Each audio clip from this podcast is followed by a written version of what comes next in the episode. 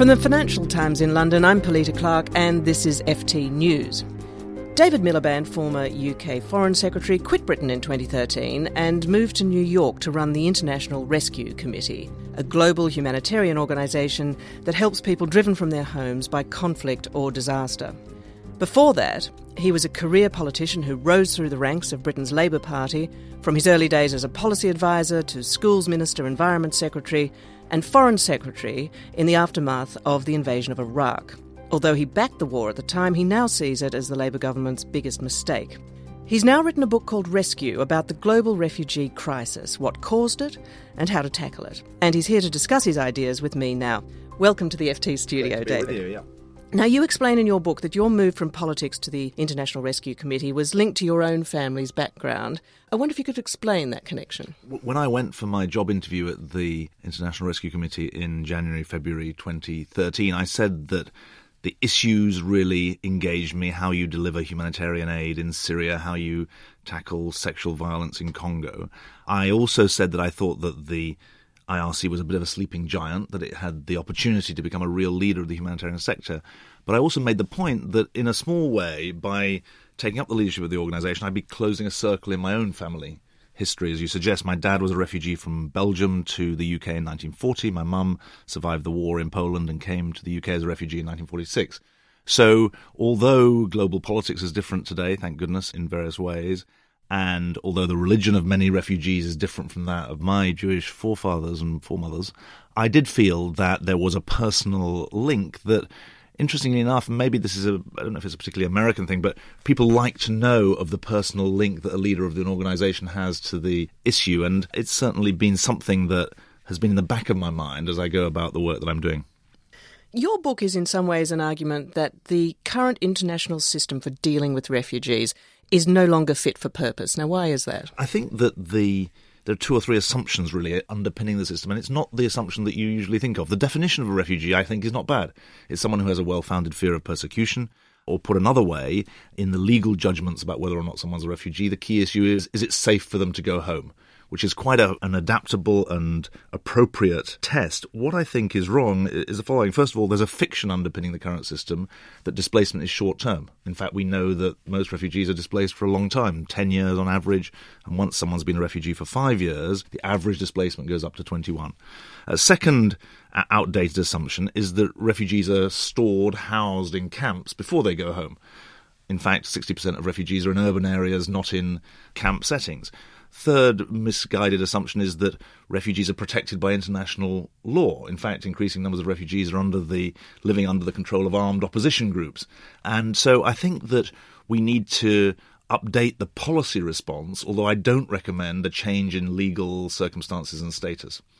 You talk about some ideas for updating that policy response. For example, you like the idea of refugees being given cash directly. Now, why is that? Very simple reason that because refugees are in an urban area, in 60% of cases, because they're part of the market economy, what's the thing they're most lacking? Well, it's the ability to participate in the market economy. And so the twin changes that I argue for are one, that instead of thinking about tents and food, we should be thinking about cash so that people can pay rent, help get their kids into school, etc. I think that would be a major change. It's empowering for refugees. And interestingly enough, when we did a study in Lebanon in 2014, if you give $100 to a refugee, $213 circulates in the local economy.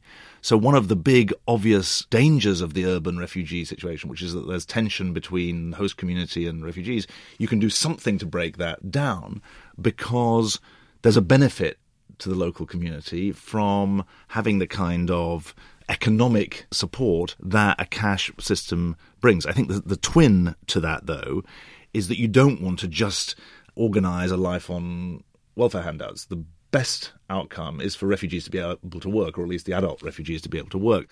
And that's obviously very testing. I mean, in countries like Jordan, youth unemployment among the host population is 30 or 40%. In Kenya, outside the Dadaab refugee camp, mortality levels are higher among the Kenyan population than among the refugees who arrive. So one's got to be careful. And I think we need to think about a big macroeconomic bargain for the countries that are hosting refugees. Remember, the top 10 refugee hosting countries account for only 2.5% of global income. They're poor and lower middle income countries. And they then have the responsibility, some would say the burden, of delivering on the global public good of hosting refugees. Simply lecturing them and saying, let them work, doesn't do justice to the responsibilities that they have to their own populations. And I think that it's exciting that the World Bank are thinking in radical and different ways about how they help middle income countries that are nonetheless delivering this global public good of hosting refugee communities. And I think that uh, the opportunity there for a win win is actually quite serious. So you're really talking about some form of Marshall Plan in a way to deal with well, the refugee crisis. interesting you use that phrase. I mean, the former German Finance Minister Wolfgang Schäuble talked about a Marshall Plan for the Middle East. What I always say to people is remember the Marshall Plan wasn't just an aid plan.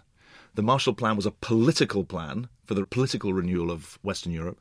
It was, yes, a plan for delivery of public aid, but it was also a private sector plan. It was a public private partnership. And it wasn't a quick fix. The Marshall Plan thought over 5, 10, 15, 20 uh, year basis. Now, if by a Marshall Plan for refugee hosting states in the Middle East or in Africa, you're thinking long term, public private, political settlement, yes, count me in, because I think that's the right kind of level of ambition that we need to think about. I think that the Marshall Plan was five or six percent of US GDP in terms of its scope or scale in the late 40s. Now, the exciting or interesting thing today is the US doesn't have to do it alone. There's been a spread of global wealth, which you've discussed many times on this podcast and in the pages of the FT, that I think gives us an opportunity to organise a different sharing of the financial responsibility.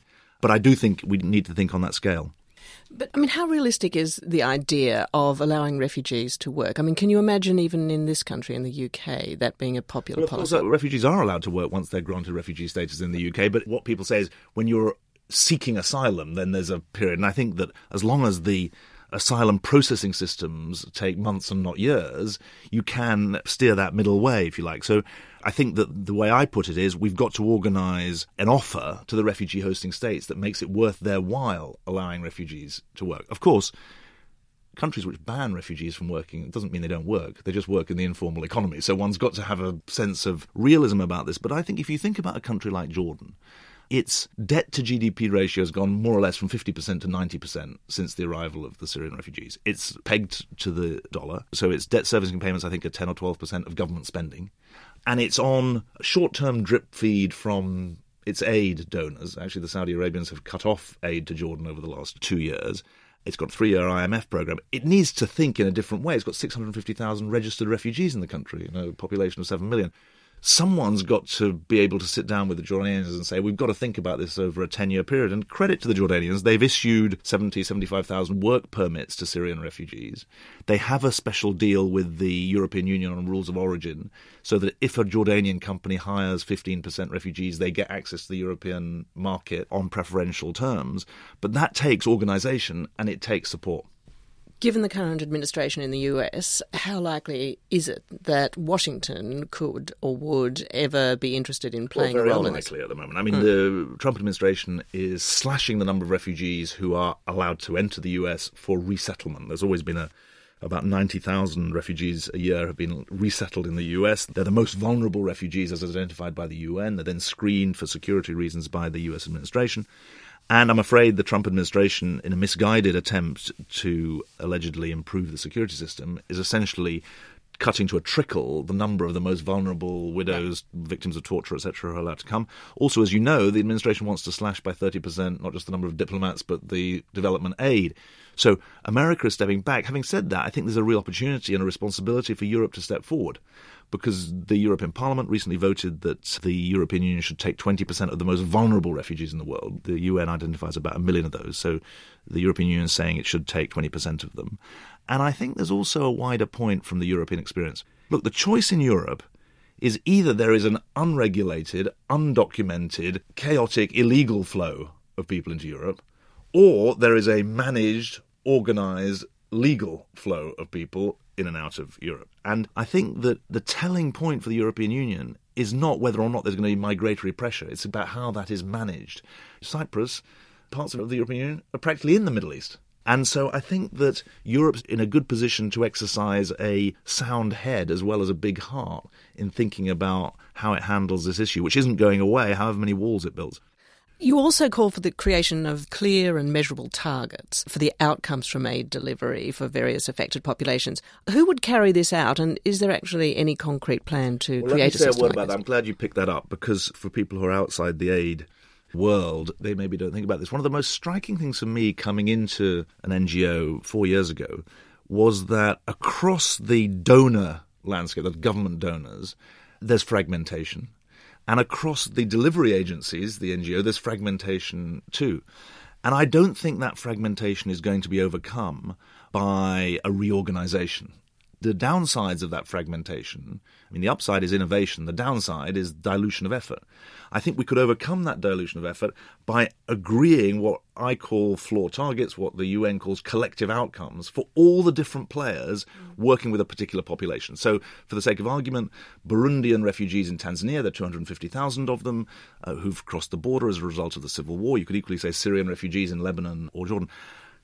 Let's say that for education, health, protection of women and kids from violence, and for income or employment, let's agree a set of targets that all the different donors, UN agencies, NGOs are driving towards. So they would be UN agreed targets, they'd be agreed with the host country, and they would provide the kind of lodestar that allows the disparate set of efforts to become greater than the sum of the parts. Because the danger at the moment is that the different efforts, even of different UN agencies, never mind different donors and different NGOs, the danger is that the whole is less than the sum of the parts. And when I tell you that we, as a $750 million now aid agency, we're running 500 different government grants at any one time, and I tell you that the average length of a grant is 11 months, you can see that we're tackling long term problems with short term palliatives, and we're doing it alongside a whole load of other agencies who are funded in different ways, etc. And so we need greater cohesion in the system. And I think that the drive to say this particular vulnerable, displaced populations need their own targets that drive activity to help them could help drive greater productivity in the system. Obviously, you've discussed these ideas with policymakers, others in the aid community. What's been the reaction well, so one far? reason I'm writing the book is that we need to do a better job of getting unity around this agenda. I've thought four years ago, look, we diagnosed four big problems in the aid business. One was the absence of outcomes. Second, the absence of agreed evidence on what works.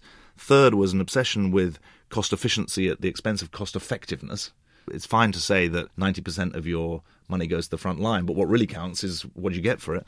And fourth, an absence of organized R&D, research and development we're putting that right in my own organization, but I would say that one of the things that I have not succeeded on in the last four years is bringing that sense of greater cohesion. The donor community is very fragmented, even though it's mainly Western donors. It's still a fragmented business where the Department for International Development, which is an excellent development agency, it's got different targets and metrics and systems than USAID, which is also an excellent aid donor. And the, the grant cycles are different, the schemes are different, and the efforts of the UN, far from being overweening and too strong, have been too weak. Actually, I mean, the US has just pulled out of a migration compact. The problem with the migration compact not, was not that it forced US immigration policy in any way, it was a voluntary coordinating mechanism. And it's part of my general reflection in the book that the refugee issue is a bellwether for the fate of the global system. And the truth about the global system, in my view, is not that it is overweening and strong, but that it's too weak. The problem with the EU in energy policy or migration policy is not that it's too strong and snuffing out national identity, it's too weak. The problem with the UN on peacekeeping and other issues is not that it's too strong, it's too weak. And the refugee issue brings this out very strongly, but it's obviously not confined to that because globalization is too unequal and too unstable because it's not properly managed at a global level. What about the role of business? We've seen some very eye catching offers by companies such as Starbucks in terms of hiring refugees. But some critics are saying that really business could be doing a lot more. What's your view? Well, I think that's a great point. I always say to people think about corporate social results, not just corporate social responsibility, corporate social results. And there are some stellar examples of businesses doing things. There's a great piece in, uh, I wouldn't call them a rival newspaper of yours, but a different paper that I tweeted out, which is of the Bundesliga football clubs in Germany mobilizing to integrate young Syrian refugees into the local community. Starbucks, you're right to mention, Airbnb, also giving support for refugees and for aid agencies. I think that business can step up, first of all, by doing its day job, which is hiring people. and giving refugees the chance to get into the job market. The partners that we have in the US say you'll not find more productive and patriotic citizens than refugees because, my God, they know the value of the freedoms they've been given. But, I, right, but on the other hand, Starbucks face quite a backlash. And there's no point in denying that there are some people who are afraid of refugees. Equally, though, my experience is that for every person who says, I'm afraid of the refugee who's moving in next door, there's someone else who'll say, well, hang on, I've got refugee heritage in my family. I know a worker, someone who's a refugee. Someone came to visit my church or my synagogue, and they told me about their experience. And I think that the key point that is often missed, and interestingly, we haven't really talked about it much today, these are innocent victims of other people's abuse of power. And one important point for me is that it's not that refugees are good and immigrants are bad, but they're different. And the rights of refugees are different because they are victims of someone else's abuse of power. They're forced to leave their own homes, they're not choosing to do so. And the responsibilities of states towards them are different. So you're right to say that in some areas there's a backlash, but I always push back and say, look, there's polarization, not just a one way traffic against this. And I think that when the immigration issue and the refugee issue get confused, you end up in a very difficult situation. I think that's what's happened in the US where candidate Trump was able to describe Syrian refugees as a quote unquote Trojan horse because people were already dissatisfied with the undermanagement or mismanagement of the issue of the 11 million undocumented immigrants. Yeah. Sorry, you were asking me though about business. So I was saying one, do the day job of hiring people. Two, second the skills of your people to, so that aid agencies can do things that they otherwise wouldn't be able to do. We've designed with the tech world a special website, refugeeinfo.org, that allows refugees arriving in Greece to figure out where they are and how to access services. We're now expanding it into Niger. 800,000 refugees use the service arriving in Greece. So there's pro bono skills that can be used that can help drive up the corporate social results as well as the achievements of the NGOs. And the third thing, obviously, is that uh, business is a financial supporter of the charitable world. I now live in New York, so I've lost the natural British difficulty of talking about money. I've overcome by spending four years in New York. So the donations that businesses make, actually, three years ago, the International Rescue Committee was the FT's Christmas Appeal mm. charity. That's a great initiative, and that kind of thing does make a difference because although we're 80% funded, we're now 20% funded by private individuals and corporates and foundations. Just finally, you told one interviewer recently that you have much, much greater power to promote ideas when in government. And I wonder if this means you would ever consider returning to politics if a suitable opportunity Well, what arose. I said was that there's no question you have more power as a government minister than you do as an NGO leader. Equally, I always say the greater power in government is matched by bigger obstacles to exercising it. So in an NGO, you've got less power, but fewer obstacles to exercising it. I suppose it's the definition of entrepreneurship, really. It's easier to be a, an entrepreneur in uh, the NGO sector than it is in politics, I guess. I feel very privileged to have been leading the IRC for the last four years or so. I probably shouldn't admit this, but I don't know what I'm going to do next, but I'm focused on what I'm doing now. And that's really as far as I can say it. I always make the judgment, obviously, what comes first is my family and how I can support them. But from my professional point of view, I always try and think, well, how can I make the biggest difference for the things that really matter to me? Where can I make an impact? And that's the test that I uh, will apply professionally to whatever comes next. So you wouldn't rule it out? I'm never get into the ruling in, ruling out, because I always say to people, what's the point? Why bother to start ruling things and ruling out? Life is an extraordinary journey. You never quite know what's coming next. I, I, never anticipated that I'd spend four years living in the US, being the CEO of a 27,000 person organization in 196 field sites around the world. And I feel like I'm learning and developing, and that's always the most important thing. One of my reflections is that if you're not learning anything, you're not being challenged. If you're not being challenged, you're not going to have your mojo. And it's the challenge and the learning that makes life worth living. David Miliband, thank you very much. Thank you very much. Just a reminder that David Miliband's book Rescue Refugees and the Political Crisis of Our Time was published last month and it's available from TED Books.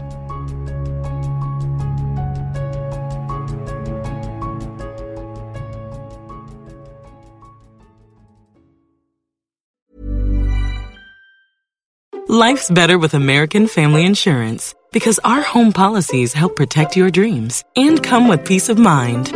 Save up to 25% by bundling home, auto, and life. American Family Insurance. Get a quote, find an agent at amfam.com. Products not available in every state. Discounts may not apply to all coverages on an auto or home policy. Discounts do not apply to life insurance policies. Visit amfam.com to learn how discounts may apply to you. American Family Mutual Insurance Company SI and its operating companies American Family Life Insurance Company 6000 American Parkway, Madison, Wisconsin.